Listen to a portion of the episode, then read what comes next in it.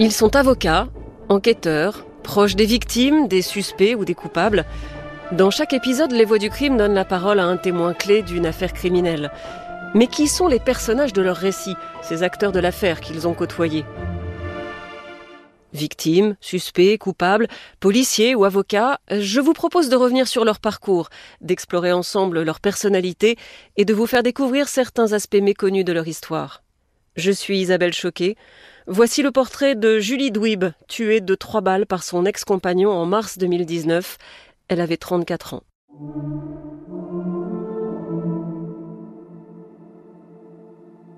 On la voyait souvent sur la plage de Junchitu, un endroit qu'elle adorait. Sable blanc, eau turquoise, le maquis tout autour.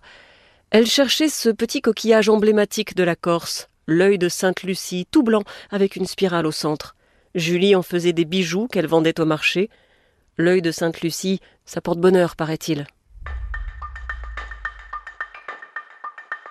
La Corse, c'était sa terre d'adoption, son coup de cœur. Vers-sur-Marne, c'est là où elle a grandi dans les années 90. Dans cette petite ville de 13 000 habitants déjà éloignée de Paris, tout le monde se connaît d'un pavillon à l'autre. Les parents sont très impliqués dans la vie de la commune. Julie, elle, fait de la gym, c'est sa grande passion. C'était la fille parfaite, dit son amie Céline, qui a écumé les compétitions avec elle. Elle était très belle, très élancée, pétillante. Elle fédérait autour d'elle. C'est simple, on avait envie d'être sa copine. Elle en a plein des copines. La petite blonde aux taches de rousseur est toujours entourée de sa bande et son petit frère Jordan n'est jamais bien loin. Il n'a que deux ans de moins, ces deux-là sont inséparables. Julie était une enfant adorable, dit son père. Elle avait toujours le sourire et un bonheur très communicatif. Enfance et adolescence paisible, scolarité sans accroc. Au collège puis au lycée, elle a le même petit ami. Le bac en poche, Julie s'inscrit en fac de biologie à Bobigny. Comme elle est débrouillarde, elle cumule aussi les petits boulots, animatrice, serveuse, hôtesse dans des salons. Mais son projet, son rêve, c'est d'intégrer la police scientifique. Il faut dire qu'à l'époque, la série Les Experts cartonne, tout le monde se passionne pour les relevés d'empreintes et les analyses ADN. Mais bien avant cela, Julie se voyait déjà dans la police ou la gendarmerie. Et pour y parvenir, en vraie sportive, elle s'entraînait à la maison. Sa mère se souvient l'avoir vue courir avec de gros sacs sur le dos, en mode commando. C'est à la fac qu'elle rencontre Julia, qui devient son autre grande amie. Ensemble, les deux filles partent en vacances dans le sud de la France, puis en Espagne. Elles en reviennent la tête pleine de souvenirs. Les vagues de Nice, le baptême du casino, le concours du bronzage parfait. Julie était une fille solaire, positive, toujours partante, raconte Julia dans le point. On était sérieuse, mais pas peureuse. C'est sûr, Julie a un grain de folie qui fait partie de son charme et assez de persuasion pour convaincre sa copine de passer le concours de la police scientifique avec elle. Elle m'avait embarqué dans son délire, dit-elle. Mais cette première tentative est un échec. Et d'une certaine façon, c'est à ce moment que le destin de Julie Dweeb bascule. Son rêve lui échappe, les études de bio commencent à l'ennuyer, alors elle décide de faire une pause, partir travailler dans le sud, juste un an, une saison. Ses parents n'approuvent pas, mais ils la laissent faire. Après tout, elle a 21 ans, elle a bien le temps. Elle commence du côté de Lacano, en Gironde, puis elle bifurque vers la Corse. C'est là que la famille a passé ses vacances, bien souvent. C'est là que Julie a fait ses premiers pas. C'est là qu'elle rendra son dernier soupir, mais comment l'imaginer? Car ce qui l'attend ressemble d'abord à un conte de fées. La région de la Balagne l'enchante. C'est un endroit qui lui allait bien, dit son frère. Vivre au bord de la mer en tongs au soleil, ce n'était pas pour lui déplaire. Julie est serveuse dans un club de vacances. Très vite, elle tombe amoureuse d'un client du bar. Il s'appelle Bruno, Bruno Garcia. C'est un enfant du pays, beau gosse, silhouette sculptée à la salle de sport. Il est surtout très différent des garçons qu'elle a connus jusque-là. Huit ans de plus qu'elle, un côté un peu macho et un passé tourmenté, hanté par un père violent, tué par balle quelques années plus tôt. Il l'appelle Choupette, la couvre d'attention, le grand jeu. Elle est conquise. Ses parents aussi. Pour eux, c'est le gendre idéal, pour elle, un prince charmant. La saison se termine et Julie ne rentre pas.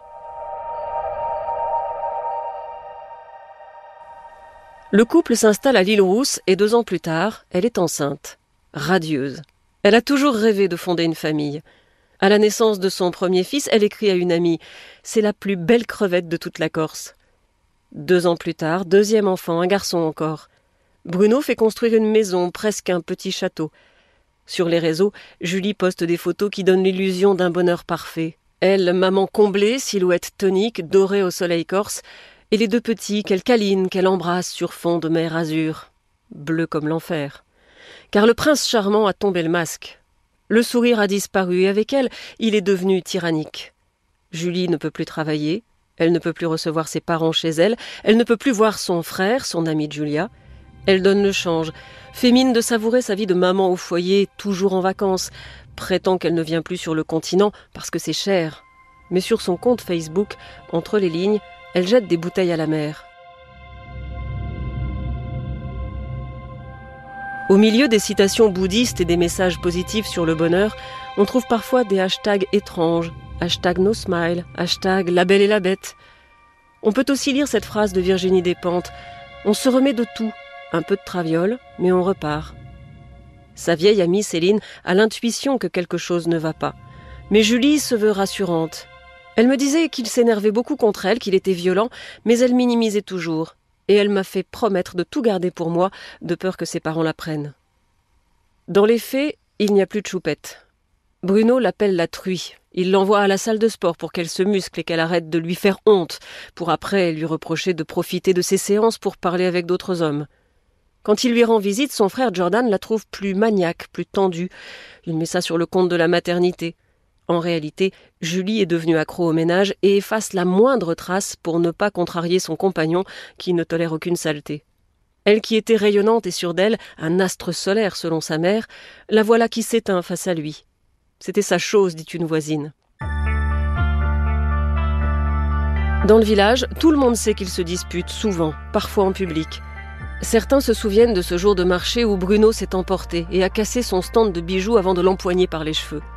Mais personne n'imagine le pire. Elle ne dit rien, ou si peu. Et puis un jour, elle se rebelle. Elle parle à ses parents, leur avoue qu'il la frappe depuis trois ans. Il tombe de haut. Elle voudrait partir, mais elle a peur, il a une arme. Et puis, il a confisqué les papiers des enfants. Finalement, c'est lui qui la met à la porte un soir de dispute. Elle se retrouve à la rue, désemparée, en petite culotte, mais la séparation est actée. Elle est libre, du moins elle le croit. En réalité, c'est un autre enfer qui commence.